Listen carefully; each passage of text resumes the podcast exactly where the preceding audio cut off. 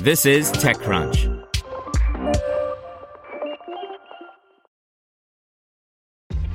This episode is brought to you by ShipStation. You know, some things take a lot of work, like sending little robots to far off distant planets. And just as that's challenging, so too is running a successful e commerce business, especially when there's so much to do. So I want to introduce you all to ShipStation. Now, I love using ShipStation because of its easy to use dashboard, which makes managing orders and printing labels a breeze and super smooth. Oh, and the customer service is just out of this world.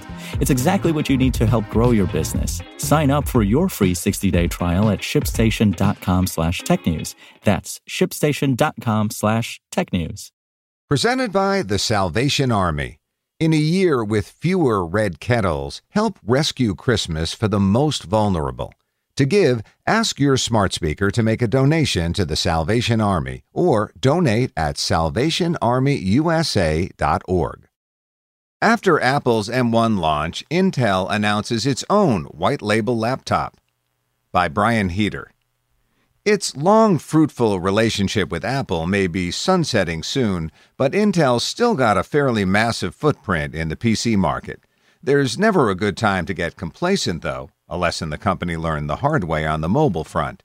This week, the chip giant is debuting its own laptop, the NUC M15. More properly, the NUC M15 Laptop Kit. The device is actually a white label system. It's essentially a reference design, so smaller device makers don't have to commit to the long and expensive process of building a system from scratch. It is, as The Verge notes, not the first time the company has created this sort of reference design. It recently created a gaming system to similar ends. But much like the recent MacBooks, the system is designed to offer high performance in a package designed more for productivity. There are two configurations for the system, featuring either a Core i7 chip coupled with 16 gigs of RAM or a Core i5 with 8 gigs of RAM. That will obviously be complemented by Windows 10, which will take advantage of the 15.6 inch touchscreen. Pricing and timing and all of that good stuff will likely depend on which vendors take the system across the finish line. Want to learn how you can make smarter decisions with your money? Well, I've got the podcast for you. I'm Sean Pyles, and I host NerdWallet's Smart Money Podcast. Our show features our team of nerds, personal finance experts in credit cards, banking, investing, and more.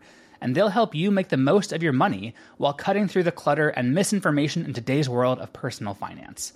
You'll get clarity on strategies to help you build your wealth, invest wisely, shop for financial products, and plan for major life events. Listen to NerdWallet's Smart Money Podcast wherever you get your podcasts.